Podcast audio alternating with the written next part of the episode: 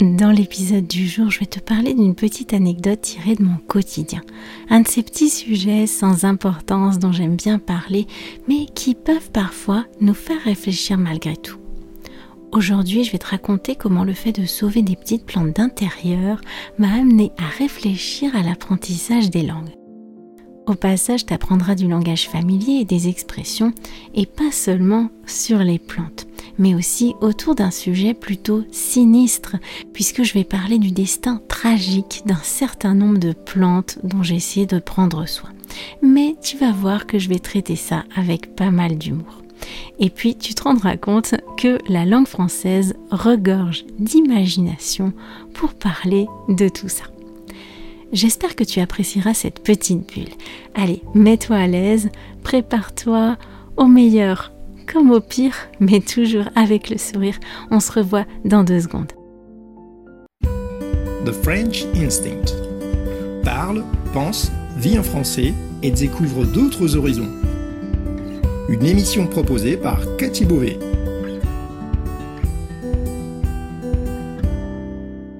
Vous écoutez le podcast The French Instinct, une bulle francophone pour vous immerger dans le français authentique et vous perfectionner tout en vous proposant un moment de détente, de découverte et d'inspiration. Moi c'est Cathy, je suis française, prof de français langue étrangère passionnée par les langues et tout au long de ces émissions, on parlera de la vie de tous les jours, de la langue française, de la France, mais aussi d'autres langues, d'interculturel, d'apprentissage. Bienvenue dans ma bulle.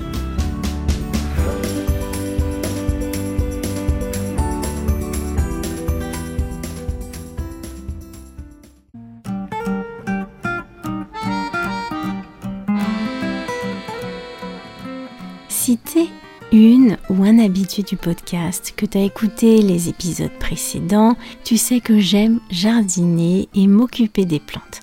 C'est un sujet qu'on a traité dans le dernier atelier de conversation d'ailleurs, et je sais que c'est un domaine qui plaît à un certain nombre d'auditeurs de ce podcast, dont tu fais peut-être partie.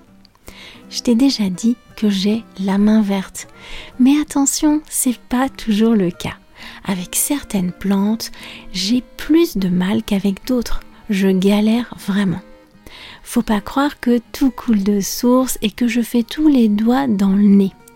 Comme pour l'apprentissage des langues d'ailleurs, c'est pas parce que j'ai réussi à en apprendre un certain nombre, à les parler couramment, que je peux toutes les acquérir en un tour de main et que je rencontre pas de difficultés. Si c'était le cas, je parlerais déjà japonais, arabe et allemand couramment. Donc voilà, même si on acquiert bien sûr une expérience et une habileté précieuse à chaque langue qu'on apprend, il n'empêche qu'avec certaines, c'est plus facile qu'avec d'autres pour nous, sans qu'il y ait forcément une raison évidente. Pour les plantes, c'est pareil. Généralement, je réussis plutôt bien. J'ai acquis pas mal de connaissances et de pratiques. J'ai appris de mes erreurs aussi, j'en ai pris de la graine.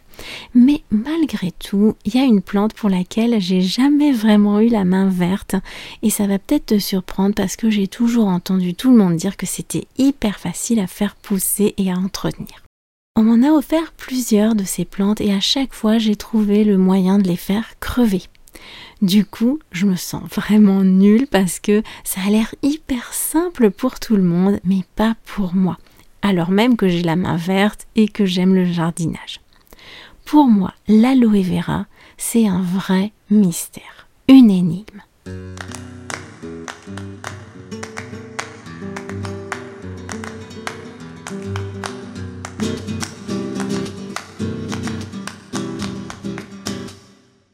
Mon premier aloe vera, on me l'a offert quand j'habitais en Espagne. Là-bas, tout le monde en faisait pousser sur son balcon, alors j'étais toute contente, d'autant que c'est une plante qu'on peut utiliser en cosmétique et en soins naturels. Donc je me voyais déjà concocter mes propres crèmes et faire mes petits jus d'aloe directement sur mon balcon. Gratos, le pied quoi. Sauf que les choses n'ont pas du tout tourné comme prévu. Mon aloe a commencé à jaunir à perdre de sa verdeur. Après quelques recherches, j'ai appris qu'il avait eu trop de soleil. Pour moi, c'était une plante du désert, donc je l'avais mis en plein soleil sur mon balcon et je l'avais pas beaucoup arrosée, ça me paraissait évident. Sauf qu'elle n'avait pas aimé. elle avait fini par être cueillie, pas par moi, mais par la grande faucheuse. La fois d'après, alors je sais plus si c'est une plante qu'on m'avait offerte ou que j'avais achetée, en tout cas je l'avais mise à l'ombre cette fois et je l'avais arrosée davantage. Mais rebelote, elle avait commencé à jaunir et avait fini par crever. Cette fois, je lui avais donné trop d'eau, visiblement. Puis une autre fois, c'était le froid. Je l'avais pas rentré assez tôt, la fraîcheur nocturne de l'automne m'avait coupé l'herbe sous le pied et l'avait fauchée alors qu'elle était encore à la fleur de l'âge. Du coup, j'ai gardé la suivante à l'intérieur. Mais alors elle n'avait pas assez de lumière, elle végétait et a fini par payer elle aussi sa dette à Dame Nature. Bref, je commençais à trouver que c'était un être bien compliqué et capricieux. Et d'autres fois encore se sont succédés qui ont été autant d'échecs cuisants et de tentatives infructueuses de faire pousser cette maudite plante. J'avais beau chercher des conseils, demander autour de moi, le satané aloe dépérissait irrémédiablement, commençait à sentir le sapin et finissait par passer l'arme à gauche. J'avais vraiment pas de peau avec cette plante, c'est le cas de le dire. J'avais le sentiment d'être une véritable meurtrière. Les plantes arrivaient chez moi verdoyantes et pleines de vie, et sous ma main pourtant bien intentionnée, elles finissaient par manger les pissenlits par la racine. J'avais beau vouloir bien faire, je finissais toujours par trucider le pauvre végétal, par le faire clamser. Si je lui concoctais un engrais maison à mon aloe, il buvait son bouillon de 11 heures. Et plus je croyais le sauver en prodiguant mes soins, plus je le faisais claquer vite. C'était plus du jardinage, c'était un vrai massacre à la tronçonneuse. J'avais donc renoncé à adopter d'autres aloés parce que je savais qu'en prendre un chez moi, c'était le condamner à une mort certaine. Il y laisserait forcément la vie. Alors quand, à mon grand désespoir, mon mari m'en a offert un pour mon anniversaire l'année dernière, je me doutais bien qu'il allait faire son dernier voyage chez nous. Je savais que j'allais en finir avec lui, bien malgré moi, et qui tarderait pas à rendre l'âme, parce que j'avais jamais réussi à élucider son mystère. Mais malgré tout, je gardais un léger espoir. J'ai décidé d'être hyper attentive et de guetter le moindre signe de faiblesse, de pourrissement ou de décrépitude et de rectifier immédiatement. J'ai placé le pot dans ma cuisine à un endroit où il y avait une bonne luminosité mais jamais de soleil direct comme on m'avait recommandé. Les premières semaines, ça allait bien. Et puis rapidement, tout s'est dégradé.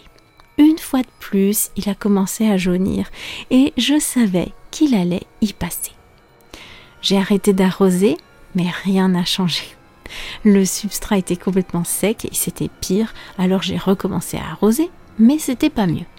Je l'ai mis dehors à l'ombre, ça s'est aggravé, alors je l'ai rentré dans la maison, mais ça allait toujours pas.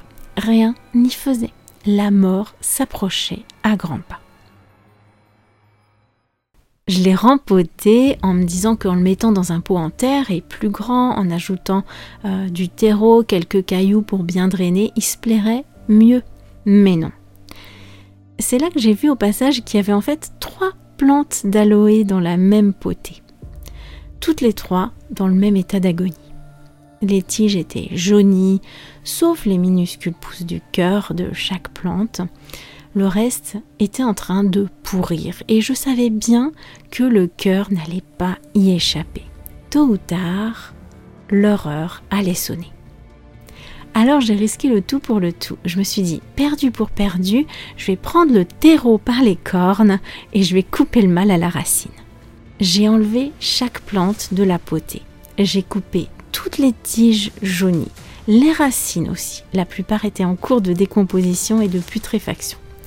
Et j'ai gardé que le cœur microscopique, la base de la plante et les minuscules bourgeons des racines qui restaient. Je l'ai ratiboisé, quoi. Le tout faisait pas plus de 2 ou 3 cm. Ça faisait vraiment peine à voir. C'était du charcutage, un vrai carnage. D'ailleurs, un des trois plans a pas survécu, c'était trop tard, il n'y avait plus rien à faire pour le sauver. Et je me suis dit, mais au fait, j'ai jamais essayé de changer tout le substrat dans lequel poussait la plante. Quand c'est une plante achetée dans une jardinerie ou chez un fleuriste, généralement le substrat c'est du terreau et il y a dedans des espèces de petites boules de polystyrène ou autres pour retenir l'humidité. J'avais toujours fait confiance et quand j'avais rempoté une plante, j'avais conservé au moins une partie de ce terreau d'origine. Mais comme ça n'avait jamais été concluant, pourquoi ne pas m'en débarrasser et essayer avec quelque chose de complètement différent? J'ai donc pris un pot en terre, j'ai rempli de sable, de gravier, d'un peu de terre de mon jardin qui est assez pauvre, j'ai mélangé le tout et j'ai placé les deux petits moignons de plantes dedans. Et je me suis dit, advienne que pourra j'ai replacé le pot dans ma cuisine, là où il semblait se plaire au départ, et j'ai laissé faire la nature, sans y toucher. J'en avais déjà assez fait. J'ai donc décidé de plus ramener ma fraise. Au bout d'une semaine peut-être, j'ai eu l'impression que le petit cœur de chaque plante, la seule partie bien verte, avait grandi un peu. Fausse joie, probablement. Mais au fil des jours, ça s'est confirmé, mes embryons de plantes étaient bien en train de pousser. Et de semaine en semaine, j'ai pu voir grandir mes bébés aloe. Alors aujourd'hui, ils sont pas encore bien gros, même si ça fait déjà plusieurs mois qu'ils ont subi cette opération. Ils sont un petit peu rachitiques encore, mais ils sont bien verdoyants et ils continuent de pousser. Et ils ont eu un an il n'y a pas longtemps, puisque j'ai fêté mon anniversaire il y a quelques jours seulement. J'aurais vraiment jamais cru que c'était possible il y a encore quelques mois. En les ratiboisant et en changeant complètement le milieu dans lequel ils étaient plantés, je leur ai en fait redonné la vie. Finalement, cette histoire, moi, me fait un peu penser à l'apprentissage des langues. On fait souvent confiance à des méthodes toutes faites, un peu comme le substrat de cette plante, parce qu'on se dit que c'est des professionnels qui les ont faites, donc on ne remet pas en cause leur expertise. Et pourtant, eh bien, ça nous convient pas forcément pour accroître nos compétences. On peut avoir également des idées préconçues sur euh, ce qui peut être utile, ce qu'on doit faire, et qui finalement eh bien, ne servent pas une fois qu'on les met à l'épreuve. Elles s'avèrent inutiles.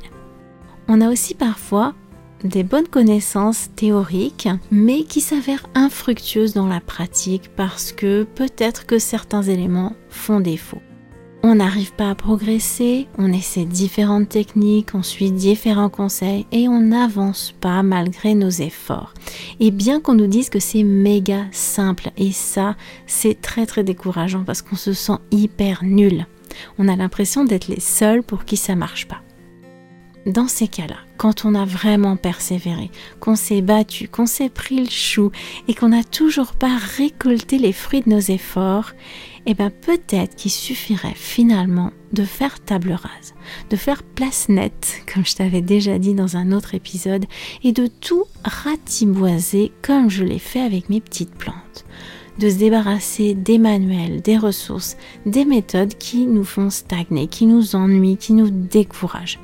Et ne garder que l'essentiel, ce qui nous plaît, ce qu'on prend plaisir à faire.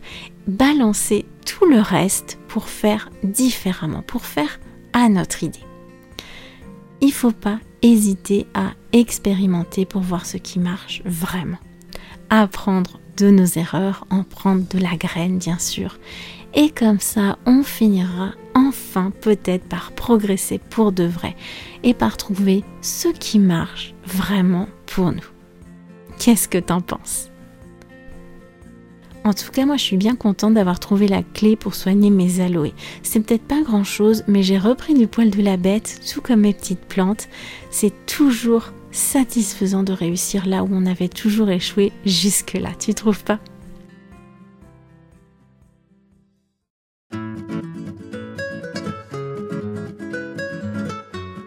Tu vois, j'ai utilisé beaucoup d'expressions imagées, d'argot, j'ai même fait de l'humour dans cet épisode. Et même si tu as compris le sens général de cette histoire, j'en suis sûre, je suis aussi certaine à 100% que tu n'as pas compris tout ce que j'ai dit. Si tu écoutes ce podcast juste comme ça, tout comme tu peux écouter un autre podcast en français, de façon passive, c'est ok. Tu crées ta bulle en français, tu t'imprègnes de la langue et c'est important. Mais si tu veux faire des progrès significatifs, c'est vraiment indispensable que tu ailles plus loin, que tu lises la transcription et les notes utiles. Allez, je te dis à plus, un très très bon week-end à toi et à très bientôt. Prends soin de toi. Allez, ciao